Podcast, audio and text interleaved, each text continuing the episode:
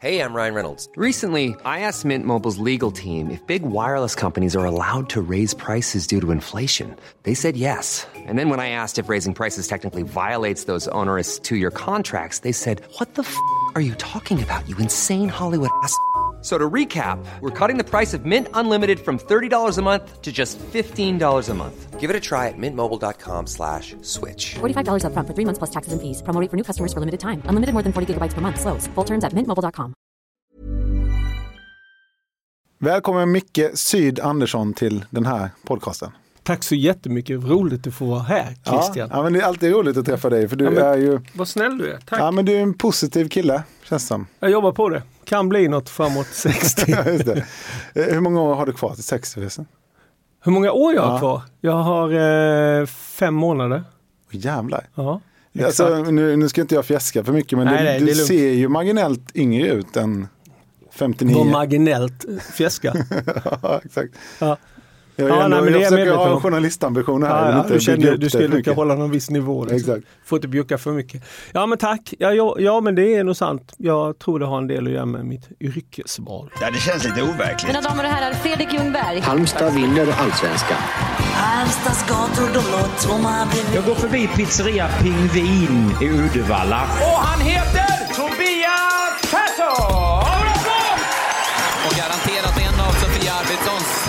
skönaste vinster. Jag liksom tillhör ju de här få människorna i Halmstad som aldrig till exempel har badat i Tylösand. Det är som trumslagare genom tider vi känner honom. Men han är även intresserad av träning, hälsa, en inbitad hbk och vurmar för sitt kära Harplinge. Hur många har spelat inför ett fullsatt Ullevi? Det har Micke Syd Andersson. Namn? Eh, Jan Mikael Syd Andersson. Heter du Syd på riktigt? Jag har tagit Syd. Okej. för att när smeknamnet blev så etablerat, det blev ju verkligen etablerat. Det kom till ungefär 91 eh, av att jag och Micke Nord då, som bodde ungefär här där vi sitter på Söder nu. Jag bodde nere vid Skanstull och han bodde här uppe vid Zinkensdamm. Eh, Gitarrist? gitarrist. Vi eh, har ju känt varandra och båda två heter Mikael Andersson. Samma stavning. Och vi blev förväxlade. Vi fick guldskivor, vi fick gager och alltså så. Och så av någon anledning. Var det han som vann då kan man säga? För att ni fick väl stora gager tidigare än vad han fick, tänker jag. Ja du menar så? Att ja, han det, det var lever med, jag, jag vet inte om det, det var ju så länge sedan. Ja. Det roliga är i historien att vi, eh, det är inte vi som har döpt oss utan det är två frisörskor. Okej. Båda två heter Maria. Och eh, den ena Maria klippte mig och den andra Maria klippte Micke Nord. Okej. Och så kom de på att Micke är från Dalarna och jag är från Halmstad så då fick jag heta Syd och han Nord. Och sen kom det då till kännedom från en tjej som jobbar på dåtidens Live Nation i Emma Tensta. Då åkte vi på första rocktåget och då fick vi de namnen bara. Jag kommer inte ihåg exakt men vi, då var det Micke Syd och Micke Nord för att vi förväxlades på hotellet också. Det blev inte så bra alltid. Nej, nej, nej. Eh, för jag hade ett ansvarsområde och då väckte de honom. Och han festade rätt hårt på den Okej. tiden så han var inte så positiv. När det ringde klockan nio och en glad trumslagare sa Ja hejsan vi ska repa ikväll. Men vad roligt att, att du, det kan vi återkomma till, men Mm. att du, du verkligen såg det som ett yrke där att köra turnébussen och ha det Men jag ansvaret. tycker ju om att köra så. Ja, jag tycker ju om att köra saker. Eh, Har jag alltid Mm. men, men dagens, de som slår igenom idag Mm. i band har jag svårt att se att de tar sig den rollen. Sant, men då, vi är ju en annan generation. Mm. Eh, vi har lärt oss allt själv. Vi har faktiskt gjort allt. Alltså en av Gyllenes grejer, och det är nog band också, men jag kan ju bara prata för oss. Det är ju att vi har ju olika kvaliteter allihopa. Jag och MP var ju alltid de som fixade grejerna, bussarna. Och vi styrde upp allting själv. Och det gör vi fortfarande. Det sitter ju i fast när vi liksom åker på de största turnéerna. Vi har ju våra personligheter förutom att spela som, som de finns ju kvar. De har ju liksom, det har ju hänt saker med dem men grundpersonligheterna är ju där ändå fastän vi är liksom är mycket äldre nu. Och eh, I mitt och MP, det var ju liksom, vi gjorde 150 jobb och hade folk, alltså vi hade en buss hemma som vi tog hand om själva och, och körde. Och jag menar med dagens artisters mått, hur vi levde, vi jobbade ju som ett dansband då. Vi satte upp allting och turnerade allting. Vi gjorde 150 gig 1980 tror jag. Eh, och eh, hade med Anders lillebrorsa Mangan som ljustekniker och en kompis som heter Svante från Gullbrandsstorp som skötte ljudet. Fan vad Som fint. spelade i Lohengrin gitarr. Eh, ålder, det har vi sagt, 59. 59. Snart fem, 60 när ni lyssnar på det här. Eh, Wow. Uppväxt i Tack. Harplinge. Aplinge. Mm. Lön? Ja, funkar. Under, nej men det är inget, jag tar ut så jag klarar mig. Mm. Jag har ju bolag så att jag, jag, jag, jag har lärt mig det första, när vi slog igenom eh, så fick vi en eh, revisor som heter Janne Beime som är en legend i branschen. Han Mm. hjälper Per fortfarande. Jag är inte kvar på det bolaget. Men han var skön. Han var ju jättegammal då. Han var 35. eller 34. Och han sa till oss att ja grabbar, vill ni bränna pengarna fort eller sakta? Jag har läst i någon av eh, Jan-Ove Wikströms biografier tror jag att, Mhm. att ni, ni där svarade att ni ville bränna dem ganska långsamt. Ja, sakta. Sakta. Men, så. ah, för du är 18-19 år, hur fan kan man? 19. Ja, Nej, men jag hade ju aldrig sagt det. Nej, men vi... Jag är väl också en lutheransk uppväxt. men Ja, nej, inte- nej jag, men det var så för mig och jag är så, fort, alltså jag är så fortfarande. Jag har ju sakerna jag behöver men jag, jag, det är skönt att veta att nej, men jag har ju aldrig haft ett fast jobb. Mm. Tre år i mitt liv sedan jag var 19 har haft ett jobb där jag får lön. Annars har jag alltid, alltid egentligen inte vetat vad jag kommer tjäna mina pengar nästa år. Mm. Så att det, det kommer nog därav också. Alltså jag är ekonomiskt men det, jag har ju det jag behöver och jag har ju insett att jag har inget intresse för dyra bilar. Jag har inget intresse för ja, men de sakerna som kostar. Det är Mm. andra saker jag tycker är kul. Yrke, Handelsresande i glädje. bil, Ford Kuga. Laddhybrid. Såklart. Laddhybrider. eh, och intresse. Livet. Musik. Min familj. Min fru. Mm.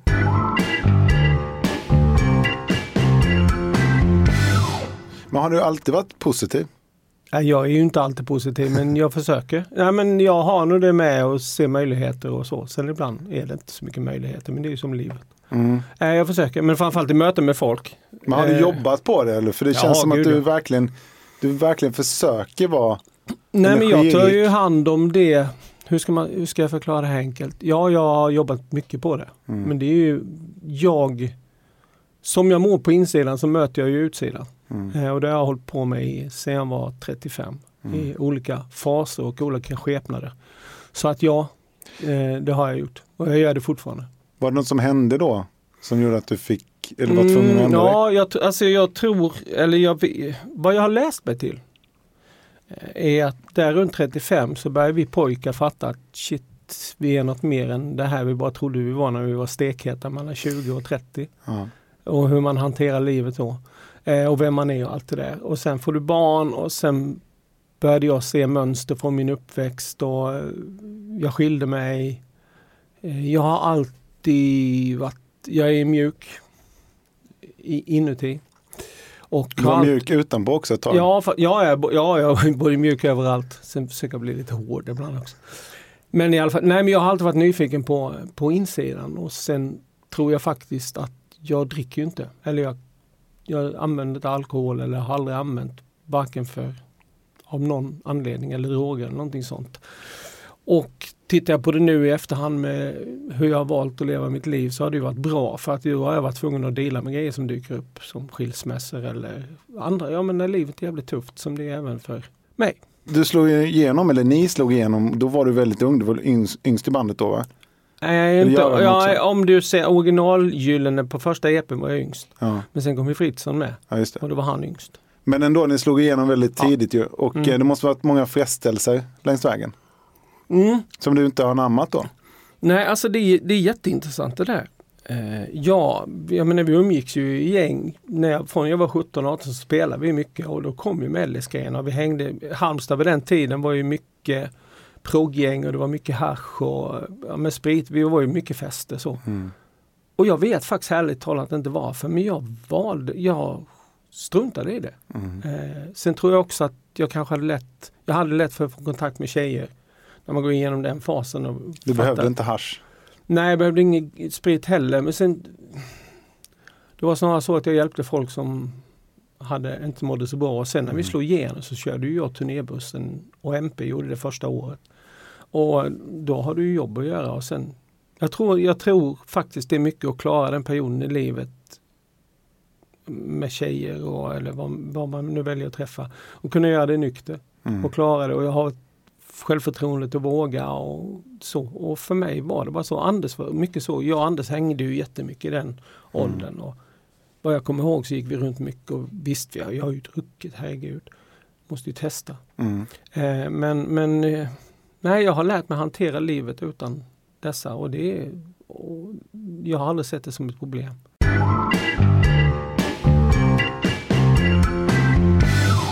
Vad tänker du på när jag säger ordet Halmstad? Hemma. Konstigt, alltså det är väldigt konstigt men jag har ju bott i Stockholm nu i 35 år. Jag har ju bott längre i Stockholm än vad jag har bott i Halmstad. Men när vi spelade in det här så var jag i Halmstad i helgen och hälsade på mina föräldrar med min fru. Och det kommer alltid vara hemma. Jag, kom, jag vet inte, hur känner du som har bott i Stockholm länge? Vilket är hemma för dig? Nej men för mig är det exakt samma sak. Ja, Stockholm Eh, kommer aldrig bli hemma. Nej. Nej, och, och fa- faktum är att för min del, och jag tror det är för dig med, så blir nästan Halmstad ännu mer hemma. När man blir äldre? Ja, när man Ja. blir äldre och när man inte är där lika Ja. ofta. Absolut. För att de blir, ja, jag kommer ihåg det var någon som sa, jag kommer inte ihåg vem det var, men att det första man gör när man flyttar, eller jag gjorde också det när jag flyttade hemifrån, det var att köpa en dörrmatta med, med HBKs emblem på. Jaha. Men jag hade inte det i Halmstad. Nej, du hade det där du var. Ja, ja men liksom att man vill markera att man är från Halmstad också. Mm. Lite grann. och- tillhörighet. Ja, men eller hur. Och sen Halmstad har ganska positiv klang också. Jag upplever, det är ju ingen som, alltså det är Mm. ingen som säger, oj jävla skit att vara från Halmstad. Det är ju Nej. väldigt positivt laddat på något sätt. Mm. Sommar till det hej. Ja, men lite så. Du har ju precis, du har ju varit eh, med och Jag har skapat hjälpt- den jag har bilden. hjälpt till, kan man ja, säga. Exakt. Och ni har ju spelat på den, eh, det arvet också. Lite grann. Ja men, vi mycket- just, ja, men, det, gör, det, gör, men det, är ju, det är ju inget hittepå, det är ju på Nej. riktigt.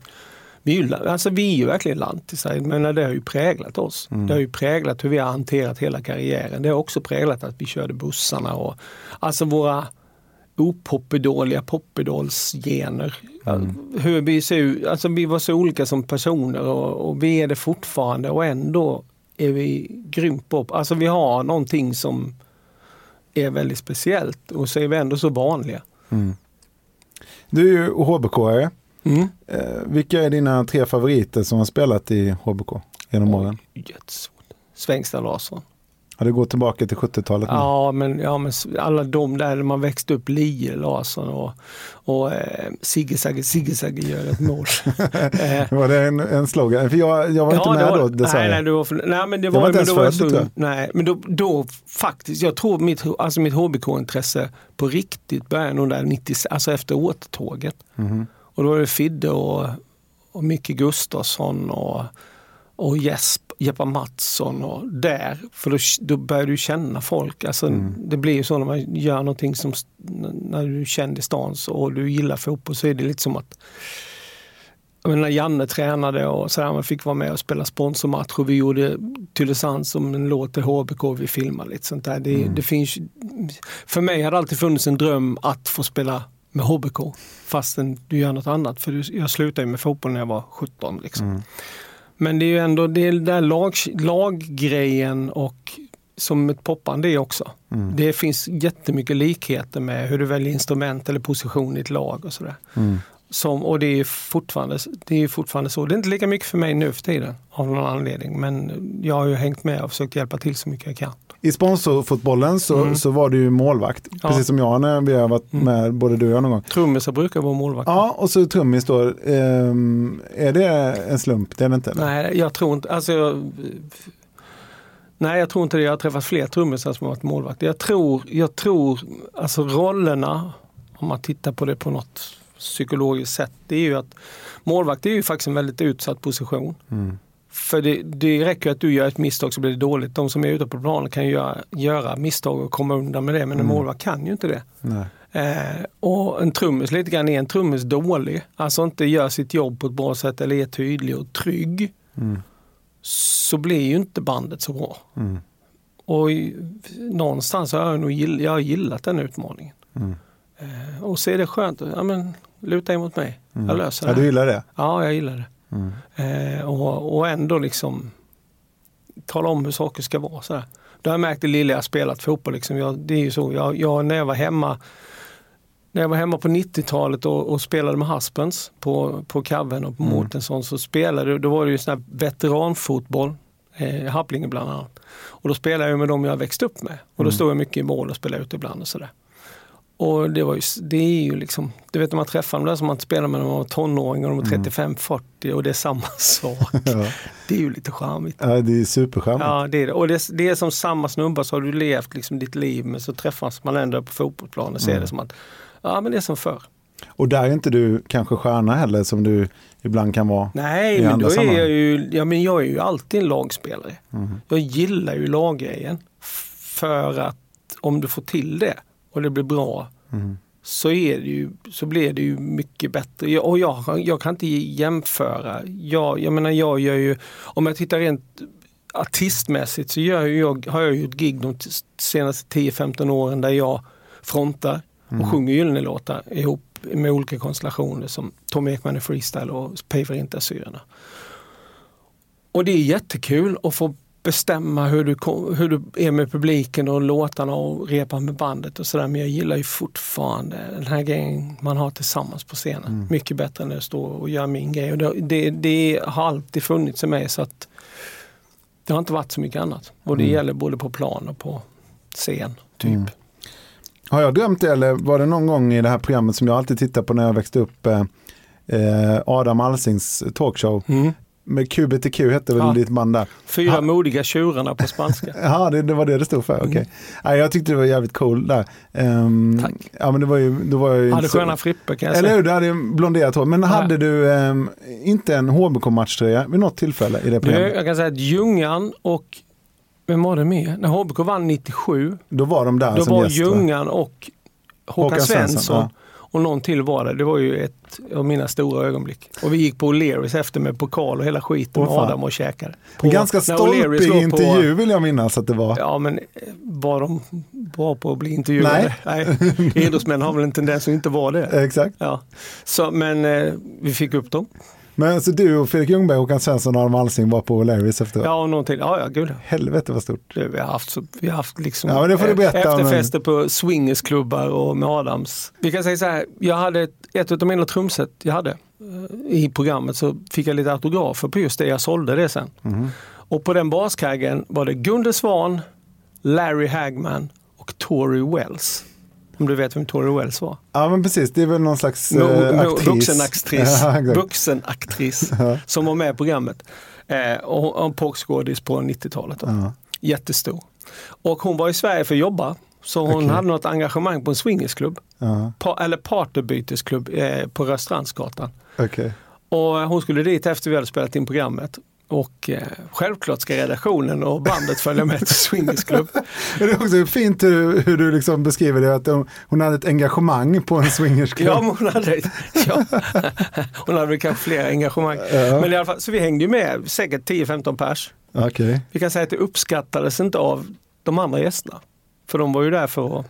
Ja, Inte det, umgänge. det kan jag verkligen förstå. Ja. Ni skulle bara dit och kolla. Nej, vi skulle dit och festa. Ja. Så jag sitter där och kollar på vuxenfilm med människor jag aldrig har träffat. Ja, bra där. Så kommer det förbi någon och ska gå in i ett rum och idka Ja, glädje. fy fan. Ja, Surrealistiskt. Ja, men Adam Alsing, ja, Adam Alsing-programmet var väldigt kul. Det, var, det hände mycket där och i fem år alltså. Mm. Som gjorde det och jag fick... Där etablerade det sig Syd som smeknamn. Väldigt starkt eftersom han alltid sa det. Och det var väl också lite, var det lite coolare än Gyllene Tider? För Gyllene Tider är ju mer folkligt eller?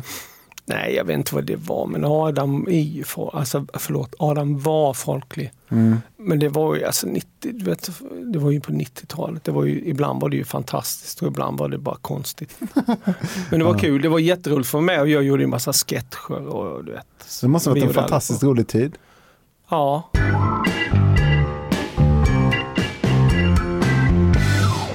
Vad saknar du med Halmstad? Nej, men det är ju så, alltså sommaren i Halmstad. Mm. Åka ner till Haverö, till Sand eller bara när vi repade inför sista turnén. Mm. Då hade vi, jag och Helena, vi hade hyrt ett hus i Frösakull. Så det låg på, precis bredvid Prins Bertils stig fast när man nästan var framme vid Möllegård. Mhm. Ja, det, det är så mycket områden som du inte har någon aning om. Det låg inne i skogen, alltså till Mm. vänster om vägen om man kommer ifrån eh, Villsäder och Frösakull. Så vi bodde där i nästan en månad. Mm. Och det var magiskt. Så varje morgon så gick jag Prins Bertils stig från typ Möllegård och hela vägen genom skogen ner, ner förbi stranden och så till hotellet och repade. Mm. Och det är bara Fan vad fint, för det, det är en fin bild att Ja, du det gick det hållet. och ringen. Ja, för du gick det Ja, ja. gick ju Per förmodligen Ja, andra, hållet. hållet. Så möttes ni liksom i, På hotellet. på hotellet i den i- i- konferenslokalen. Som heter, ja, den heter inte det längre, man har bytt namn till Prince och Bowie, men den hette Harpling innan. Ja, Så vi repade alltid i Harpling. Jag sprang förbi där eh, faktiskt när ni repade någon gång, men jag vågade inte gå in.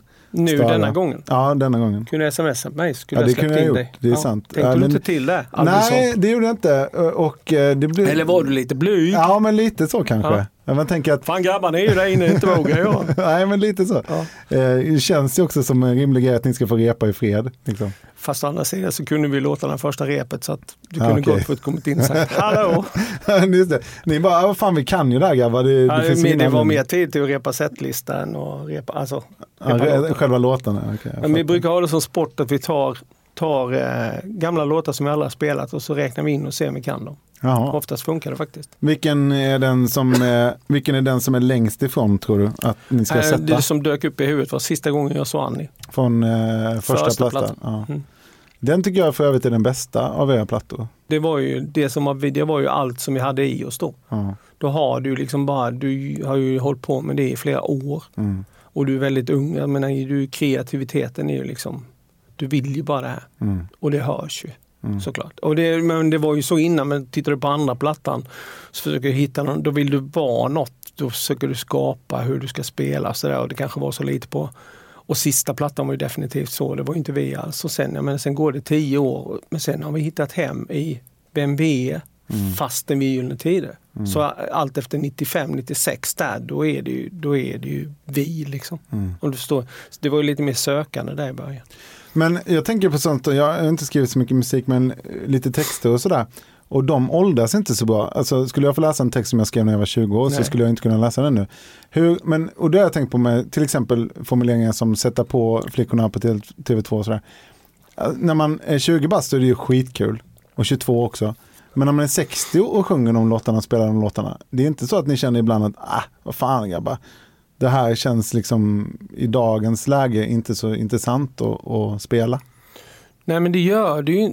Jag tycker inte det av den anledningen att låtarna för de vi spelar för. Jag menar vi hade ju aldrig stått på scenen igen efter 85 och inte vi hade sett att det fanns ett intresse eller att vi hade fått från början då tilltalat genom att vi sålde mycket, mycket, mycket plattor tio år efter vi hade slutat. Och vi insåg att shit, vi kanske ska göra ett gig. Och så gjorde vi sen Torget 95. Och jag menar vad som händer med musik och det här är också en del av det jag, som jag berättade innan att jag har suttit och jag håller på att lära mig livet hela tiden. Jag förstår hur musik lagas i oss. Alltså jag vet vad som händer i oss. Och grejen är att de där låtarna har ju publiken någon gång lyssnat på och kopplat ihop med händelser, med minnen, med allt möjligt. Så när vi spelar dem för dem, då är de ju i kontakt med det. Och vi ser ju det och när, och när vi gör det tillsammans så händer det ju något i oss också. Och låtarna är ju, alltså om inte de hade varit tidlösa så hade vi ju aldrig suttit och haft den här konversationen idag. Och i det så kan inte jag tycka att det, det krävs ju en publik, jag skulle inte stå och spela det annars. Alltså det krävs ju ett utbyte. Ja men jag fattar den. Men, Vi är hovleverantörer utav de här sommartjänsterna. Liksom. ja, men, och det håller jag med om, det köper jag. Men jag bara tänker att man, man kan ju formulera tanken för sig själv att vissa av låtarna kanske inte passar längre. Att vissa låtarna Nej men känns då fel. att spelar vi inte dem. Nej, vilka är det då? Nej, det kan inte jag säga för att de, de låtarna vi spelar är ju det som folk vill höra. Det, och det har vi alltid, så har vi alltid sett att vi står ju på scen och gör det här för att folk placerar oss där. Och jag har ju varit på många gig där jag kanske ska se, jag såg Tom Petty för första, gången, första och enda gången för, vad är det, tio år sedan. Och jag har ju låtarna när jag var i tidiga, alltså 20-25 när vi höll på med Gyllene där han var husgud. Och så spelar de knappt någon av de låtarna för de ska spela någon ny för någon ny Ja, är sant. Ja. Och då blir jag ju, då blir, alltså jag, jag förstår det, men jag blir förbannad. Och jag menar, Du vill ha Learning to fly liksom? Ja, eller tidigare än det. När, jag liksom, när, när det verkligen var på riktigt för mig. Sådär. Vi får ju en respons hela tiden på det vi gör. Och det är plats för att folk kommer ihåg hur det kändes med de här texterna. Och en, texterna är ju ändå så att de, det Per har gjort det är ju vändningar som funkar för de är fortfarande finurliga. Alltså att, och att jag kan se tonåringar står och sjunger När vit får blir en. För att det, det är kärlek. kärlek. Även om vi har fått en massa tekniska hjälpmedel och livet i för övrigt har fått in en massa nya saker. Så är vi fortfarande människor som vill uppleva de här känslorna. På något sätt så med musiken och med texterna så skapar du ett soundtrack till när vi är kära första gången. Och allt det där vi upplever då som alltid sitter kvar i oss, det lämnar ju inte oss. Nej. Och de här låtarna tar ju en dit och, det, och då kallar man det nostalgi. Men alltså, det, är ju, det är ju där och nu då. Och, och det är ju en bra känsla och därav handelsresande i glädje för att det skapar glädje. Och vi har ju musik till olika saker. Olika band har olika betydelse för publiken och de som väljer att lyssna på det. Och vi står ju mycket för sommaren och kärlek och, och allt det där. Och därför så känner inte jag det. Jag skulle inte ställa mig, hade inte jag en publik så skulle jag ju aldrig spela det här. Så att av den lång förklaring, nej jag har faktiskt inget problem alls med det. Och det, och det är ju så också, mm, så vi som turné nu och vi hade en massa nya låtar som vi själva tycker är bra. Som vi skulle vilja spela men då, då syns det ju att de når ju inte ut på samma sätt för att folk har inte lyssnat på dem. Och när de kommer och ser oss, för det är så långt emellan, så vill de ha de där låtarna som betyder något för dem. Ja, och då tycker jag vi har en skyldighet att ge dem det.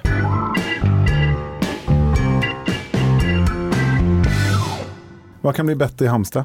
Jag kan säga så här, jag, jag och Helena var inne och gick och jag var inne och gick själv i centrum. Och eh, det känns helt dött. Det var inget skönt. Det är som Helena, min fru kommer ju från Övik men vi har ju hängt ihop skitlänge. Eh, hon har ju varit med liksom sen ja, början på 2000-talet.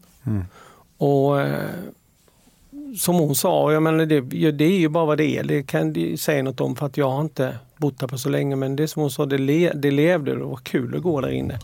Eh, det känns inte riktigt så tyvärr än. Eh, men det är, väl, det är väl så för många stadscentrum. Ja, ja men verkligen. Men nej, men det, det, sen vet jag inte om det går att ta tillbaks det. För att folk har ett annat shopping, alltså vi beter oss på annat sätt. Men Centrum kanske måste bli något annat? ja, fast vad ska det bli? Ja, Jag vet inte. Vad vill vi ha? Ja, men vad ska vi ha det till? Alltså, det är väl mer vad, vad ska vi ha det till? Vad ska vi göra med? Ska vi mötas? Eller ska vi, fast nu har vi så mycket saker där vi bara är med oss själva. Eh, och, och finns det inga affärer och så har folk inte råd att ha affärer och de går inte att handla där, då, då, det är ju omöjligt. Självklart. Eh, så jag vet faktiskt inte, men det känns annorlunda.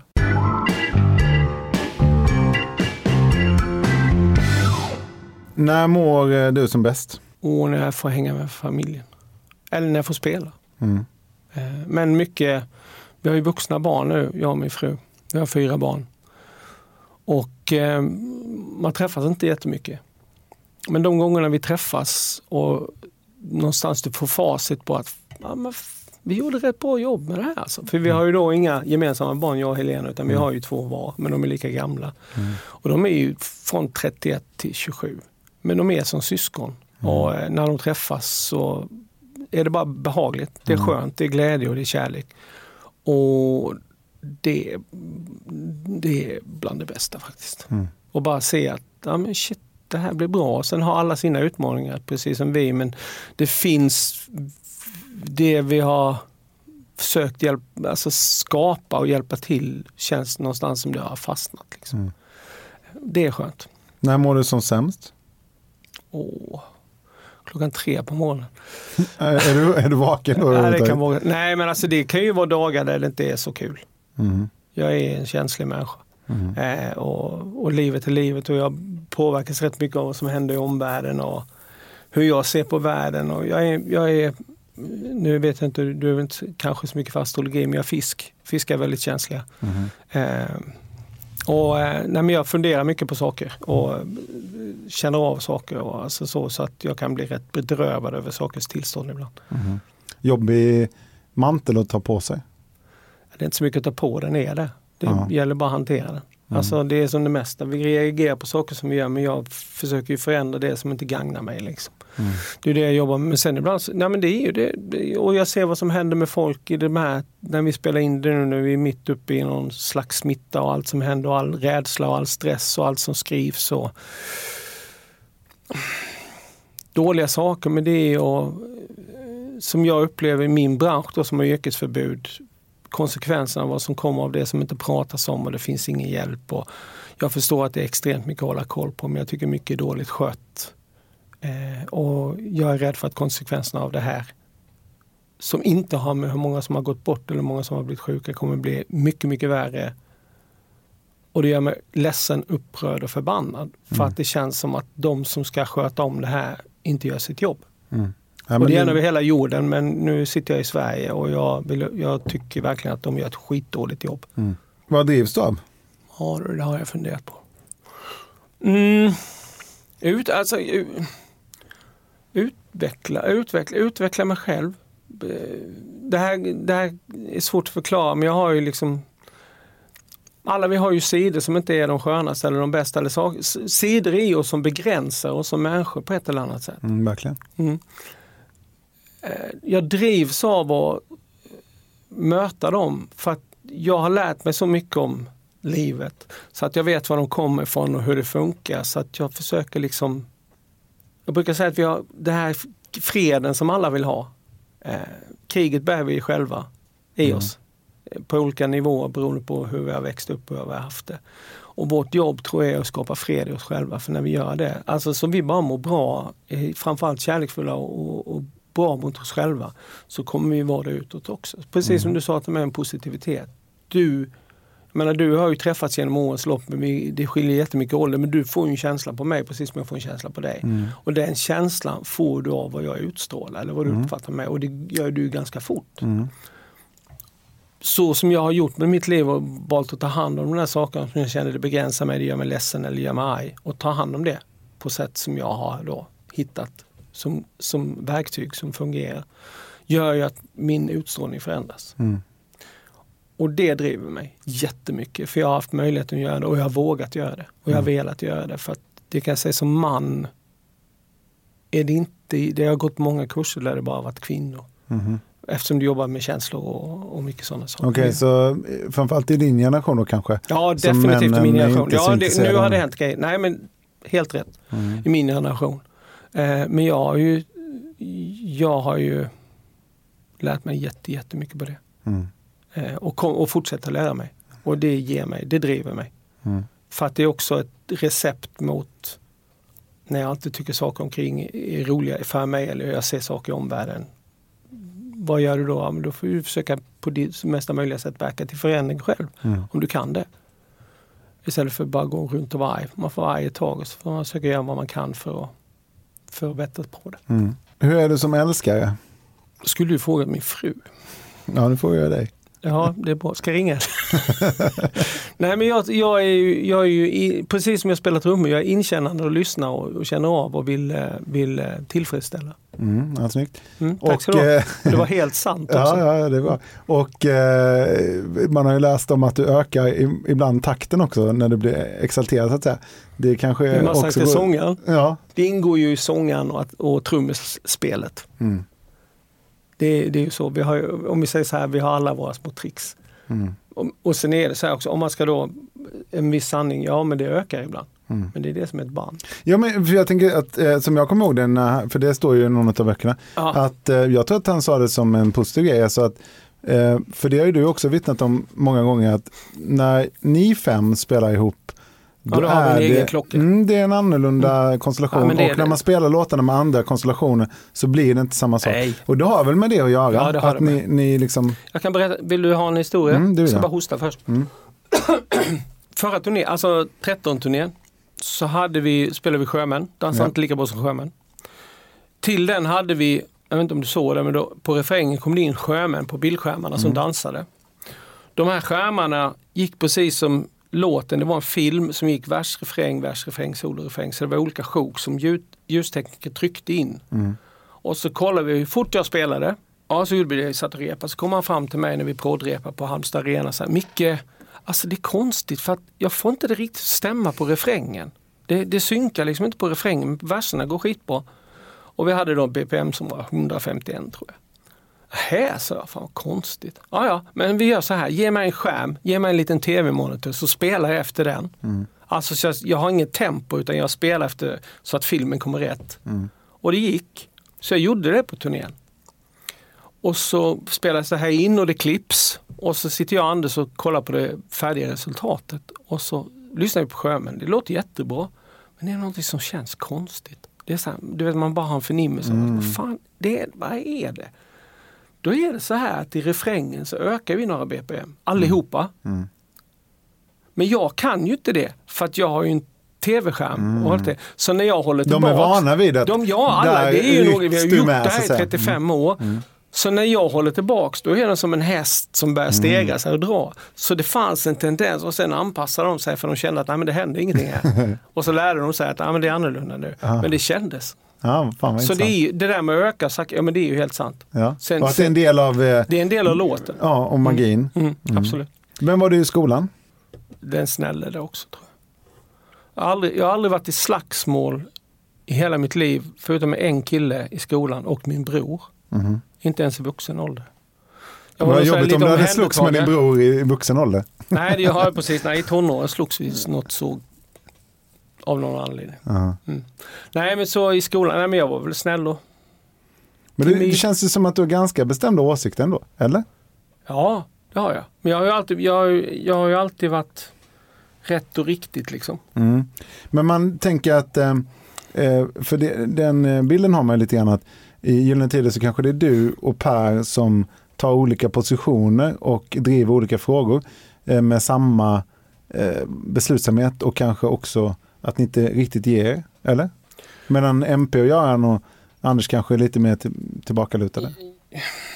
Ja men de tycker ju också, men jag tror det har ju med personlighet att göra också.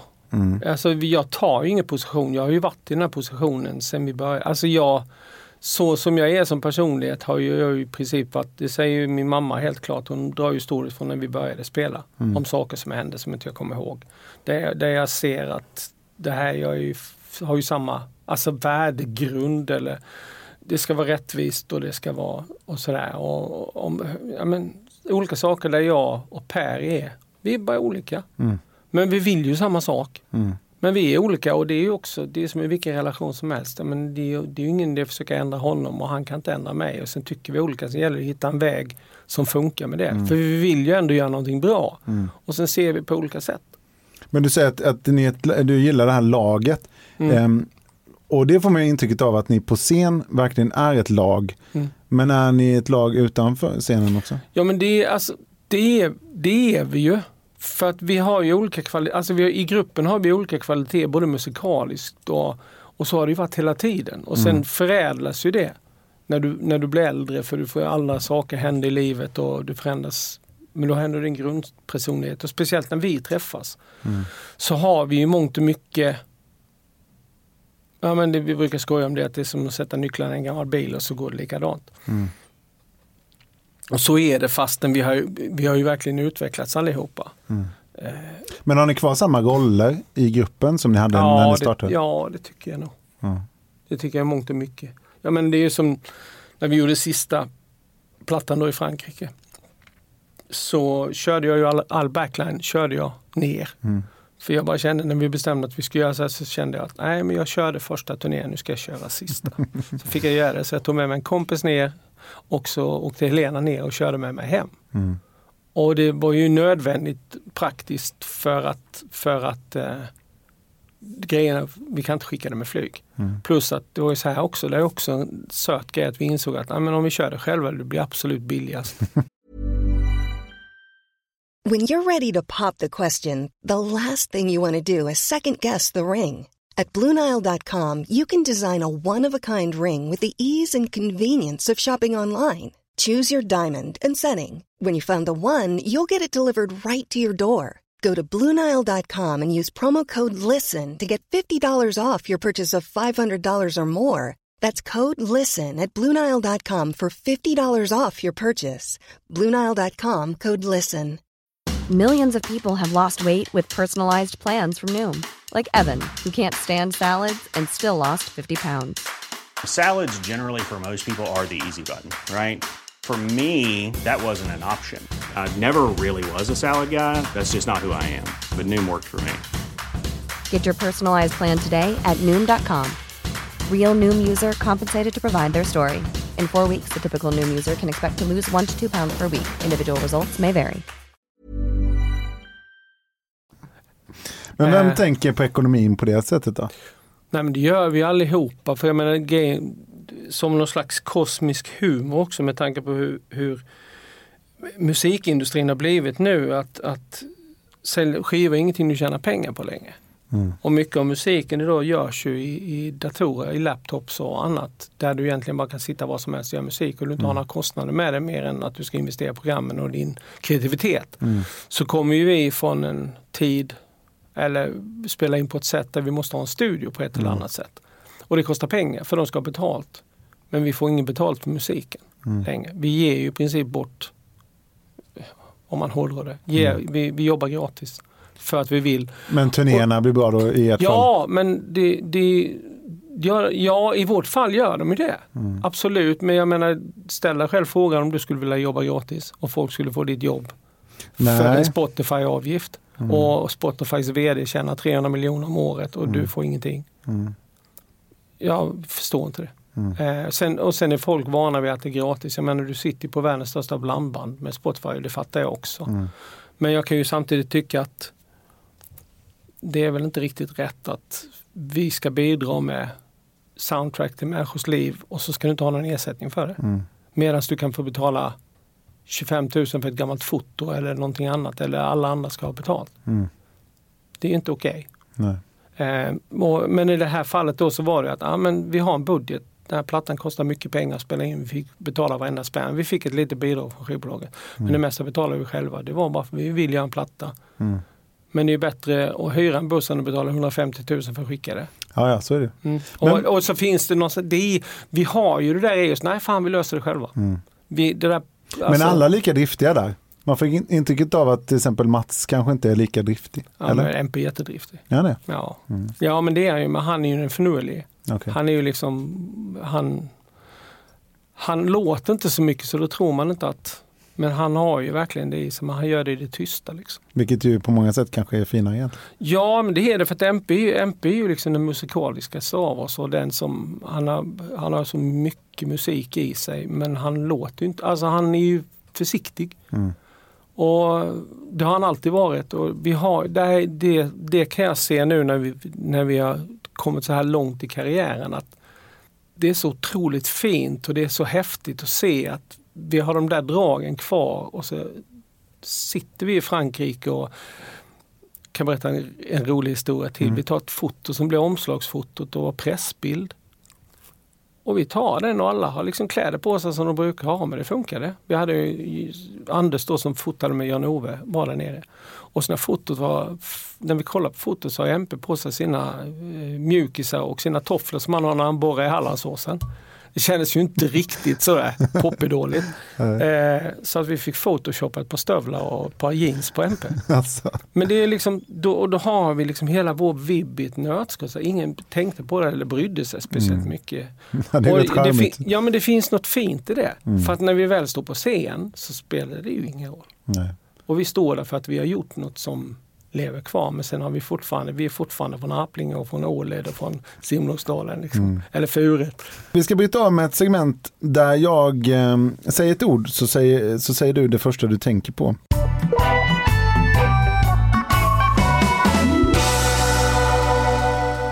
Halmia, Gessle. Jan Andersson, Sköning.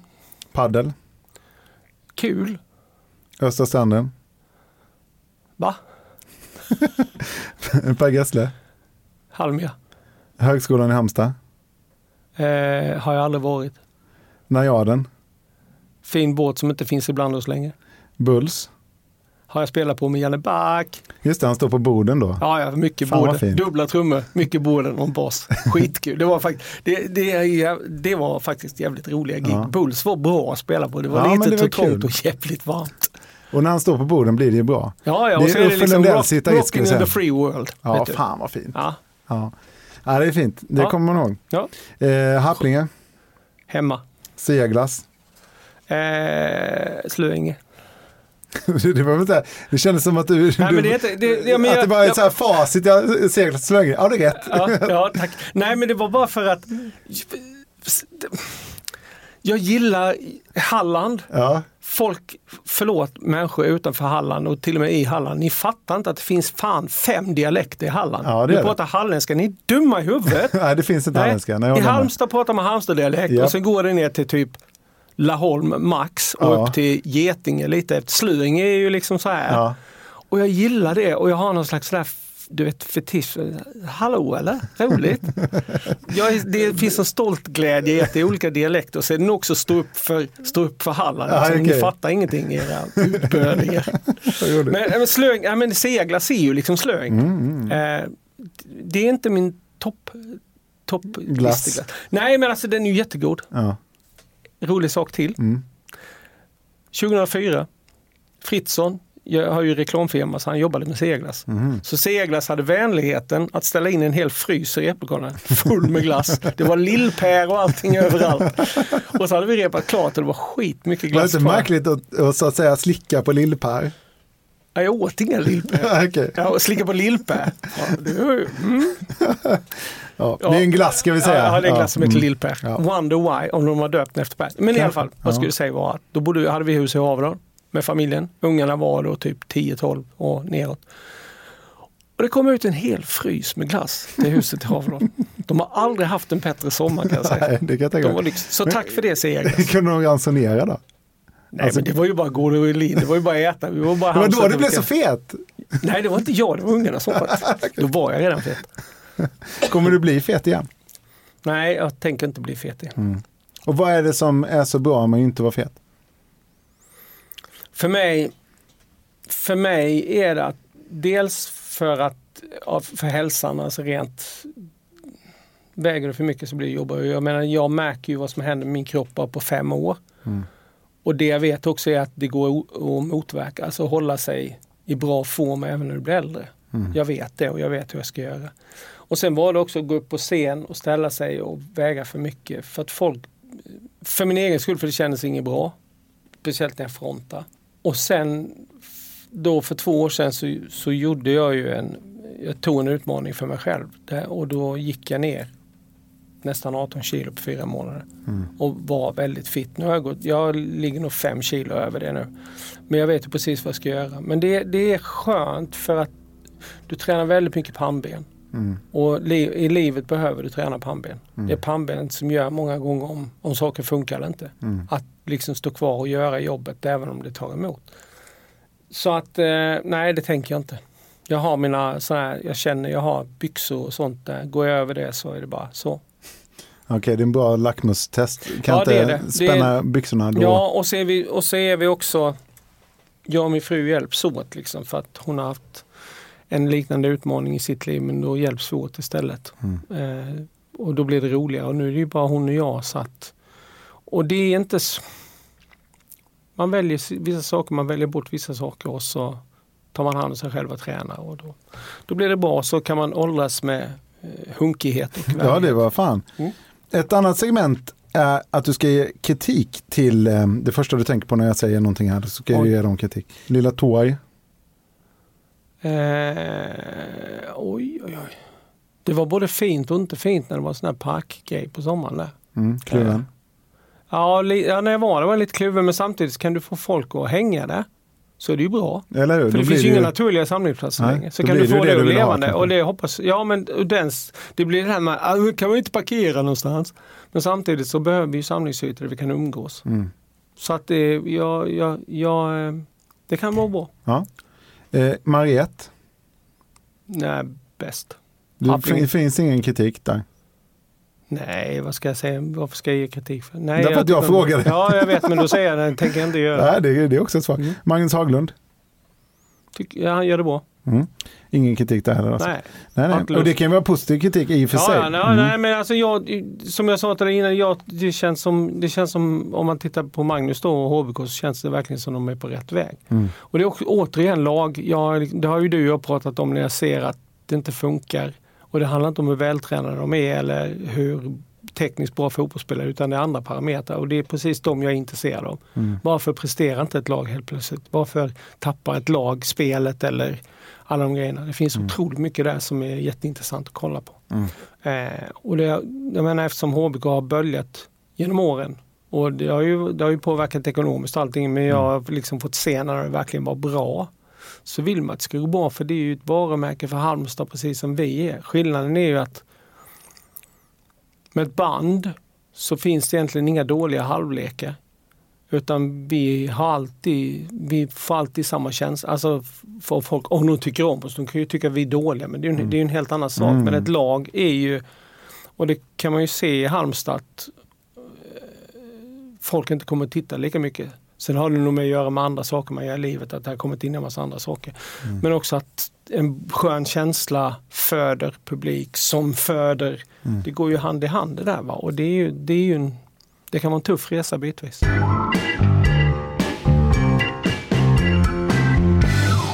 Eh, Vi kommer in på slutet här lite grann på, på en orkester som du har varit med i. Som heter Gyllene Tider. Trodde du skulle säga The Husbands. ja, just det. Vi ska bara prata om Lasse Lindbo. Ja. Eh, nej men hur kommer det sig att, att du kom med där egentligen? Ja du, det skulle inte fråga MP och Gessle om. Ja, de frågade mig. Men det var nog... Saker blev så. Jag var i Happlinge och de var i Happlinge och jag var den enda trummisen de hade på en radie från Happlinge till Gullmarstorp. Så de frågade mig. Fan vad Eh, fint ändå att det är liksom, bara den geografiska smältdegen där på något sätt kan göra att ni... Ja men det är tänk vad mycket i livet som är det för att man Ja, är nära eller du känner någon. Så helt plötsligt när man tittar, tittar på det nu så var det ju perfekt. Mm. Och det är ju samma sak, Anders var ju inte med, Janne var med och spelade bas då. Det var Anders och Göran spelade ett band. Mm. Jag menar om inte de hade kommit då, vad hade Mm. hänt då? Om inte Göran hade haft en Fafisa, Ja. vad hade hänt då? Nej. Så det är så mycket saker som, ja men det var slumpen eller inte. Mm. Eh, Så att, eh, nej de frågade mig. Det var den enda de kände tror jag. Hur, hur var det att slå igenom så tidigt? För det har vi pratat om lite men det måste varit speciellt. Jo men det var det. Eh, Jag har inte så mycket, alltså de grejerna minns inte jag så mycket av. Eh, Jag har inte så mycket minnen från 80-talet överhuvudtaget. Vi brukar ha det när vi har gjort böckerna. Då behövs det nästan att alla fem sitter och pratar så man, liksom, man plockar en liten bit var. Då kan Mm. det dyka upp saker. Men herregud, det är klart det var omtumlande. Du är 19, 18-19 år gammal och helt plötsligt står det folk och skriker efter dig. Och ligger folk i diket hemma utanför mammas frisörsalong och du vet. Alltså, Vad gjorde de där? De trodde de att kollade du- ifall jag var hemma. Okej. Såklart. Ringde till mamma och beställde tid. Klippte sig hos mamma. Snodde Jaha, för hon hade eh, hade klipperiet hemma? Ja, ja, Ah. Gud, ja. hon har klippt i föräldrahemmet alltid. Mhm. Så, eh, Okej, så de bokade tid med henne bara för att de skulle få en glimt Ja men de ville ju, eller så ringde de och kollade om jag var hemma eller så låg de och kollade för att jag skulle komma hem. Jag bodde ju hemma hela tiden. Mm. Eh, där, de åren. Mm. Och vi turnerade ju så mycket men du vet, de låg ju hemma för all, utav alla våra hem. Mhm. Eh, och Pers också liksom och snodde tvätt och låg i diket och kollade och låg och fnissade när man kom hem. Och, så. Men hur har kändisskapet format dig tror du?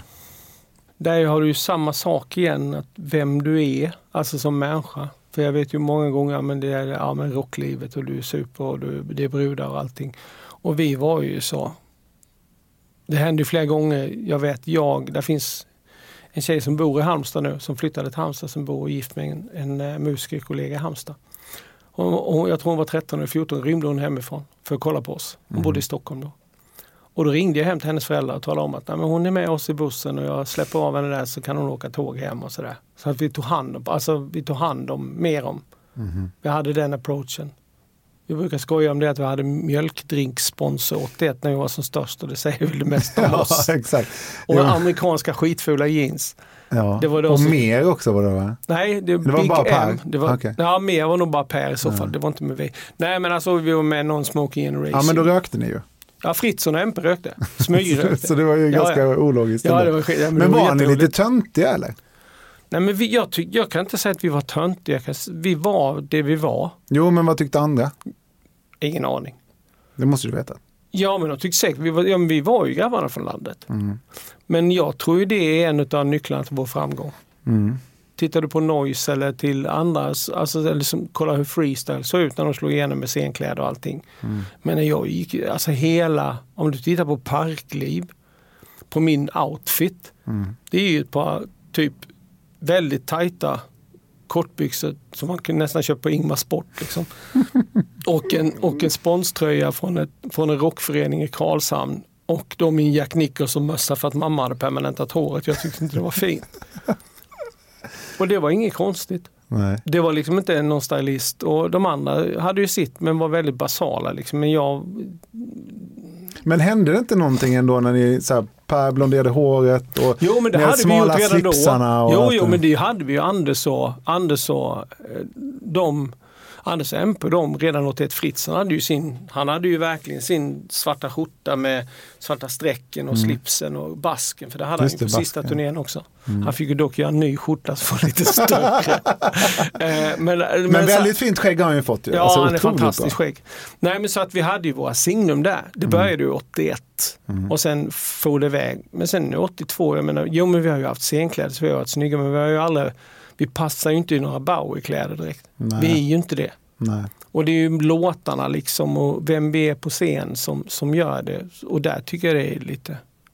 Men det var Det inte så att ni, ni, när ni på. träffade andra artister som tyckte de var lite coolare, vad vet jag, Europe eller vad, vad vet jag, att de liksom tyckte att de, ni var lite töntiga. Det var inget som ni tänkte Det kan på. de mycket väl ha tyckt. Men det var liksom inget ni märkte av eller tänkte på. Eh, Det tänkte jag inte på.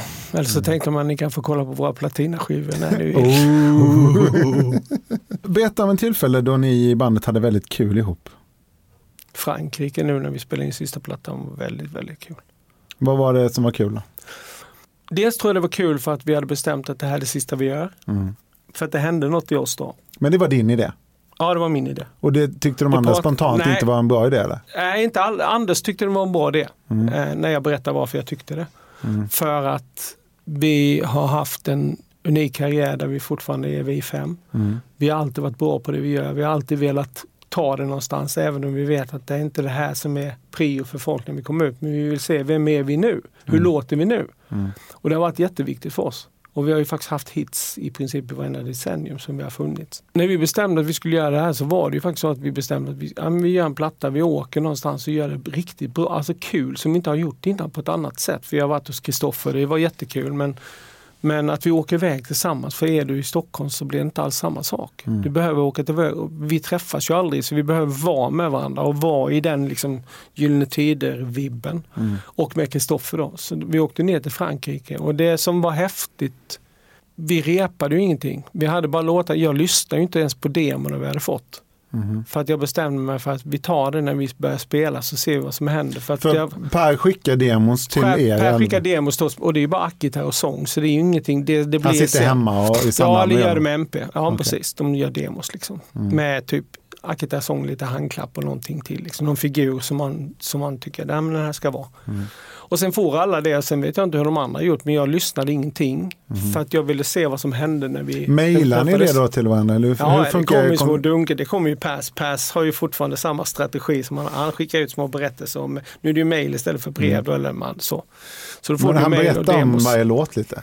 Ja, men det kan ju vara så. För det vi gör är ju att vi, vi modellerar låten utifrån, alltså att vi gör det. Mm. Det är ju det som är gyllene, liksom. att vi bidrar. Det finns, det finns ackord, det finns en sångmelodi och den kan ju ändras. Mm. Och ackorden kanske kan ändras ibland men inte alltid. Och så förädlar vi det på vårt sätt. Mm. Vi, vi gör en maträtt av det som med de kryddorna vi har. Och när vi var där nere, eftersom hela inramningen var att vi hade en stor plats som var jätte, är jättevacker. Eh, det var bara vi och två franska tekniker. Vi hade, det är två kockar som ingår när man köper in sig där. Så man fick frukost, lunch, middag. Så vi bara gick och käkade. Och så var vi jävligt disciplinerade och jobbade hela tiden och skapade musik. Så första dagen gjorde vi två låtar från scratch. Mm.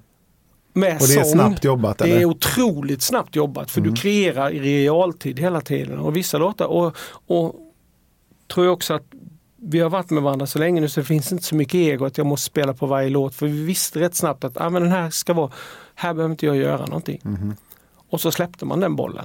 Och så fick låten leva sitt liv och så kanske du bidrog med någonting eller så hände Men ni har blivit annat. bättre på det antar jag? För när man Ja, var det yngre så är man lite... Ja, men då är du, du, det vet ju du själv. Om du Mm, hade träffat verkligen. Christian som var 25 så hade ju det varit en helt annan grej. Ja, ja, he- hemska tanke. Ja, ja lite så ibland faktiskt. Och när vi träffas nu då också med att vi faktiskt sitter här med varandra. Per har gjort, och Pers tror jag, det vad jag uppfattade som att han har gjort låtarna utifrån att vi har faktiskt haft den här historien med varandra. Mm. Och då färgar det ju med vilken energi och vibb han gör låten och texter och allting. Mm. Som passar då när vi snackade där med texter med ungdomstexter. Att nu är ju inte texterna så länge. Nej. För det går inte att skriva de texterna när man är 60. Mm. Du skriver de här texterna med sätta på när du är 20. Mm. Det, Ja, det, men det är så många artister tycker jag som har gjort de bästa låtarna när de är 20-30. Mm. Och sen blir det inte lika bra. Mm. Eller det man uppfattar som bra. Ja, men då sitter vi där och har allt, liksom markservicen, det är en fantastisk miljö. Folk kan komma och gå lite när man känner att man inte kan bidra. Kan man gå ut, sätts- det var här var i mars 2019. Och det är vår och det, du vet, det var bara magiskt. Vi hade en stor park och nej, skithäftigt. Vem hänger du med mest där? Nej men vi hängde med allihopa men jag var mycket, jag är mycket ensamvarg så jag går iväg för mig själv och funderar och ja, men du vet, kolla grejer och sådär. Så att vi hänger med varandra men jag går ju mycket och hänger med mig själv. Och det blir ju så, vi har ju olika roller i det också liksom. Och så kommer man in och, be- och det var rätt skönt också, kunde jag gå iväg för där fanns ett litet gym på, på gården också. Så gick jag ut och tränade, så kom man in och lyssnade så kanske du kom på någonting för du hade inte varit där hela tiden och blivit helt trött i huvudet. Liksom. Så allting flöt på. Allting var i någon slags ja, men en glädje och en kärlek till det vi kom ifrån och det vi har gjort. Och för oss färgar det ju hela inspelningen så jag tycker ju det här är kanske den bästa plattan vi har gjort. Sen har ju inte den nått ut på samma sätt men det, det är helt okej. Men vi fick göra den för vår skull. Den sammanfattar oss på de vi är nu och det vi har gjort på på ett eh, jättefint sätt. Så att, nej, det, var häft, det, var, det var häftigt att vara med. Var det skönt att få en sån eh, avslutning tillsammans också? För det är ju inte, det är ju så, elefanten i rummet, att det har varit bråkigt genom åren har ni ju vittnat om. Och då tänker jag två saker. Ett, du kanske är jävligt trött på att prata om det. Och två, är man ett tajt gäng, fem stycken personer som har vuxit upp och gjort skapande kreativa saker, då blir det ju så. Eller? Jag vet. Det är väl ja, det vet, oundvikligt? ja, det, det, det där kommer ju med, alltså, utan att gå in i detalj på sakerna så är det ju så att precis som du pratade om innan som du uppfattar till exempel mig och Per att vi är lite olika på grejer. Mm. Och de grejerna har vi följt med och då tycker vi olika om saker ibland. Och så har det ju varit. Men samtidigt när du blir äldre också så tror jag den biten förändras också. Du ser faktiskt vad vi har gjort tillsammans och det vet vi ju någonstans allihopa. Alltså, Sen har vi olika roller i det och har alltid haft. Men det är ju så att han utan oss, då hade ju inte någonting han hade gjort, om vi tittar på facit, hänt. Och det, det vet ju vi allihopa och samtidigt så vet vi att det vi har tillsammans, det kan han ju bara göra med oss. Mm. Och vi kan bara göra det med honom. Och sen kan du tycka olika men summa, om du väger de här sakerna mot varandra eller bara veta att det vi har gjort betyder jättemycket för människor där ute. Mm. Och kommer att göra. Att vi faktiskt har gjort någonting bra med vårt liv. Mm. Med vår musikalitet. Och Per har ju haft ynnesten att få göra det i flera skepnader. Mm. Eh, och någonstans tror jag det fanns med också att det blev så här. Mm. För det var ju det jag brukar skoja om. Det hade någon sagt till mig att vi skulle göra det här 40 år senare och det är lika roligt, eller roligare. För att du, då, när du var 20 så ville du bara bli popidol. Mm. Men jag menar, det är ju inte... Det jag tycker är kul är liksom, jag delar det med min familj. Mm. Jag har Fritzen hade våra föräldrar, mina föräldrar som lever, att de fick se det här. Mm. Jag menar, du vet ju jag hur stolta våra föräldrar, alla Och våra det såg man ju i den här dokumentären som gjordes nu Ja, också, att pappa dina föräldrar... så, pappa är så söt. Ja, nej, men de är ju stolta på sitt sätt och mina föräldrar har ju allt, de har ju varit, de kanske är de som har varit med mest. Mm. De får dela med sig för att alla är ju involverade i det här. Mm. Alla, alltså alla vi har träffat genom åren som man har träffat nu, de sakerna gillar jag. Mm. Och se vad du har gjort med folk, alltså jobbat ihop och upplevt grejer på turnén. Man jobbar, du träffar, alltså du, som på en turné, de här människorna lever du tillsammans med en kort stund och så gör ni en massa bra saker tillsammans som betyder något för någon. Mm. Och sen kanske ni aldrig ses med. Mm. Och det är ju ganska, det är, häf, alltså det är ju både häftigt och, och kanske lite sorgligt ibland men det är ju samtidigt som det, det kan ju inte några pengar ersätta. Nej. Men kan relationerna utvecklas av att man också har kivats genom åren och, och kommit till... Har ni suttit ner och, och liksom verkligen pratat ut och Nej men det har vi egentligen med det? inte gjort. Nej. jag tror att det kan göra det om man är intresserad av att mötas och höra vad den andra säger och se om det finns en poäng. Alltså, och det spelar ingen roll vad det är. Ska du lösa grejer så finns det ju alltid mer än en sida utav myntet. Mm. Men vill man inte det och bara stå och skrik. Alltså, nu, säger jag, inte- nu pratar inte jag om oss, nu pratar jag rent Mm. generellt. Ett problem finns det. Mm. Och så finns det olika sätt att lösa det på eller så löser man inte det. Men ni har tacklat det mer som att, okej, vi vet, öppnar vi den här dörren så blir det inte så bra. Vi stänger den dörren så har vi jävligt trevligt nu i Frankrike istället, eller? Ibland kan det nog ha varit så, ja. Mm. Absolut. Men det, det är sådär att den där dörren är väldigt svår att öppna. Mhm. Alltså det, eller det, det... Och det här säger jag utan någon bitterhet eller ilska eller någonting. Det är väldigt, väldigt viktigt att, att förstå det. Men det är vissa dörrar som kanske skulle vara bra att öppna för de personliga relationerna, bara prata om det. Mm. Se hur det känns. Mm. Men det beror ju på om det blir, alltså om det blir ett produktivt samtal, om det blir ett bra samtal där det inte finns någon ilska utan det bara finns ett samtal som man kanske har när man blir äldre också. Mm. Men det är ju lättare att bara stänga dörren ju.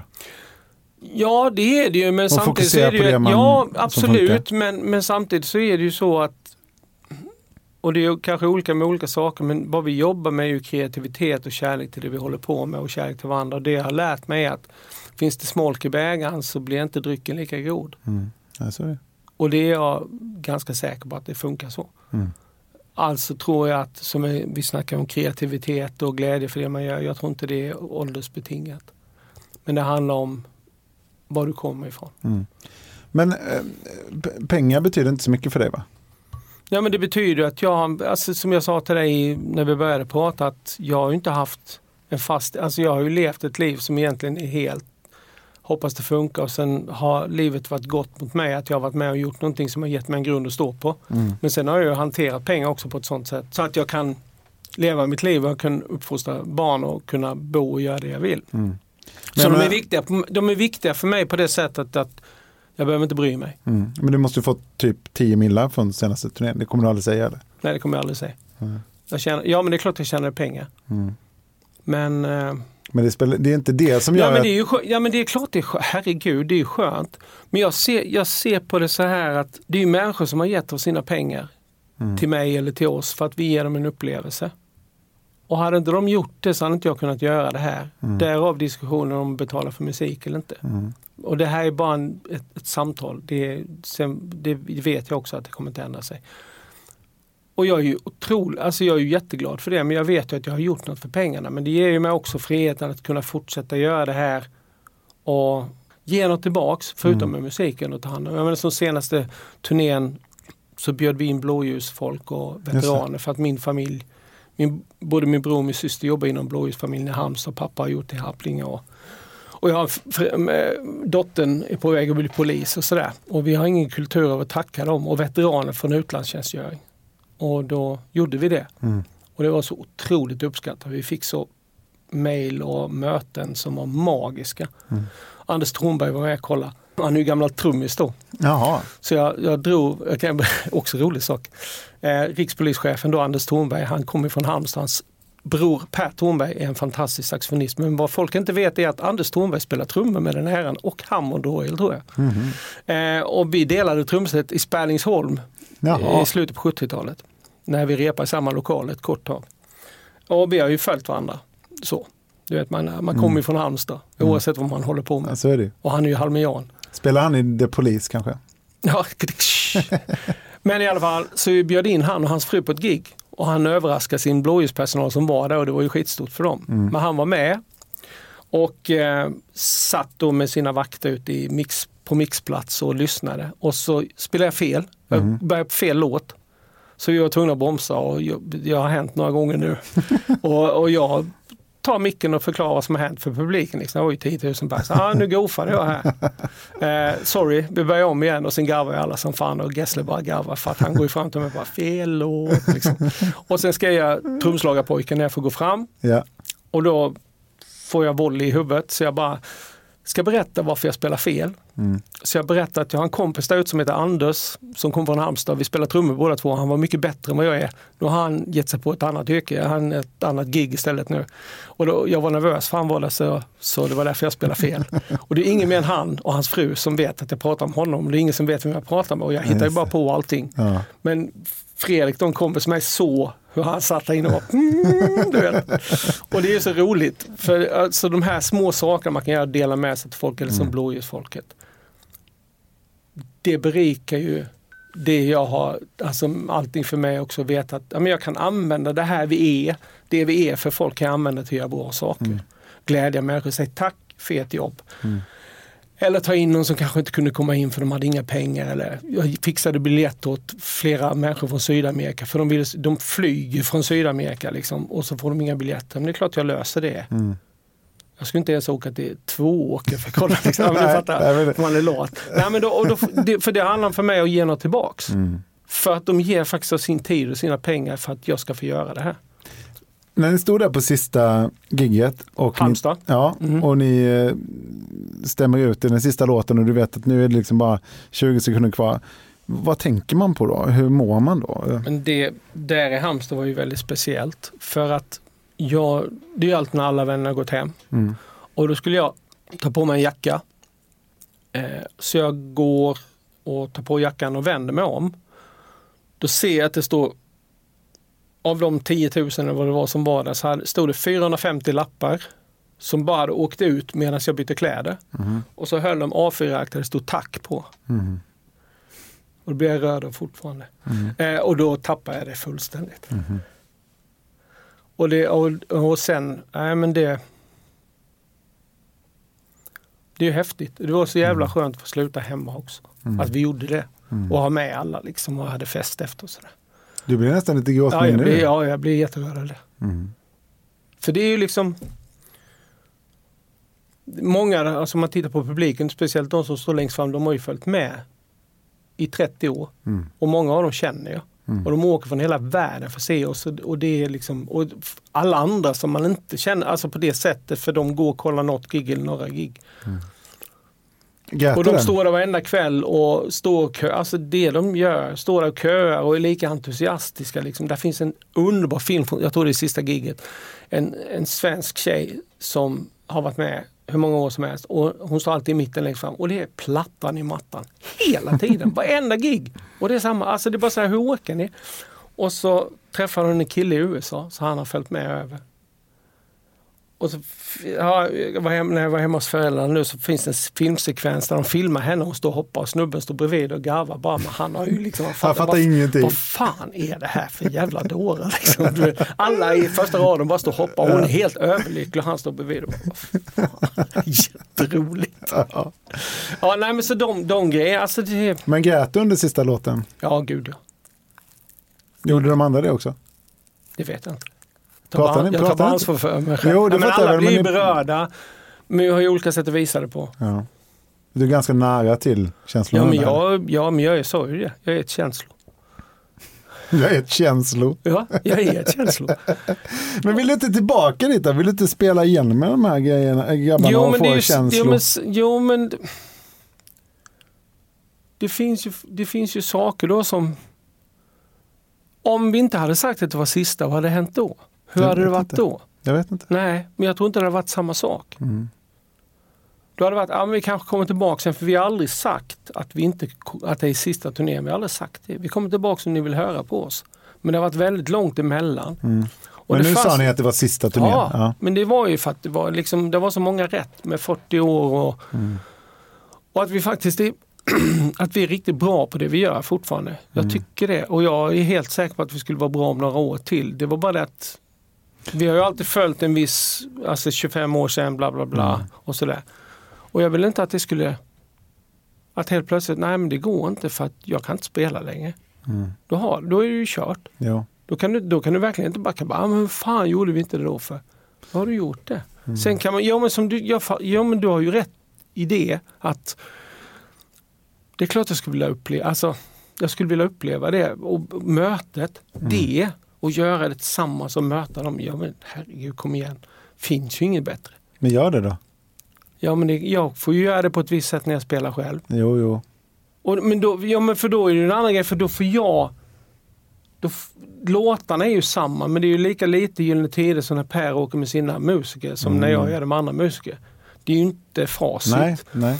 Men jag får ju en upplevelse som, som är styrd av den jag är vad det gäller att fronta publik och göra de grejerna. Sen är det på en helt annan nivå. Men det jag kan tycka om men det är att jag tycker om mötet med folk. Och jag har fått möta folk i en sjöbod på Paternoster utanför Marstrand som dansade ringdans till Gå och fiska. De var 15 pers. Jag har fått spela på en i, mitt i cirkelträningsutrustning på Friskis och Svettis i Kungsbacka. Alla står och hoppar mitt på dagen och är jätteglada. Och sen har jag fått stå på Ullevi. Och sen har jag fått spela på ett lastbilsflak på Tronevall i Harplinge. Det är fan ingen som har spelat på Ullevi som har gjort alla de grejerna. Nej. Och det är samma låtar och det är samma känsla. Det är bara mer eller mindre folk. Eller så sitter jag bakom och har ett jobb. Eller så står jag längst fram och har ett annat jobb.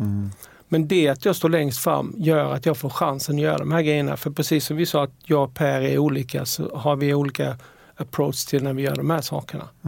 Jag vet vilken kraft det finns i musiken. Jag vet vilken kraft det finns i mig när jag gör det. Jag vet vad jag är bra på. Jag kan få folk att lyssna. Jag, kan få, jag, menar, jag tog en selfie på Ullevi med 55 000 pers. För jag sa det till dem nu när det var sista. För första gången jag spelade på Ullevi 04 så presenterade Per mig och så skrek ju alla. Och jag, jag tänker när jag går fram att shit, jag kanske aldrig får göra om det här igen. Så jag går fram och talar om det. Säger att jag presenterar mig själv en gång till, kan ni skrika en gång till? Och så gör de ju det. Så jag vänder mig om och skriker till alla fem, upp med händerna, eller alla 55 000, upp med händerna i luften, alla händer åker upp. Och så tar jag selfien. Så finns en selfie från uppifrån scenen på kameran. De har den som tar en selfie på mig när jag tar selfien. Så har Dennis, min son, tagit en, selfie, eller tagit en bild på mig i skärmen och på mig utifrån när jag tar selfie. Så jag har tre olika bilder på när jag tar selfien och alla händer i luften. Så här. Det är också här, otroligt. en regnig dag liksom. Det här, det här har farfar gjort barn. Det här det. gjorde farfar. Det är ju fan farfar ju. Det Ja. är ju helt ja, men det är, nästa gång är det farfar. Kolla, farfar vad gjorde du där? Det här gjorde farfar. Ja, det, är fan, ja, det, det måste vara, det är bra stötord. Du, är du är en cool farfar. Jag jobbar på det. Tack så mycket för att farfar kom hit. Ja, men farfar är glad och tacksam att han fick vara med. Tack. Podden produceras av Oh My och Playhead Productions.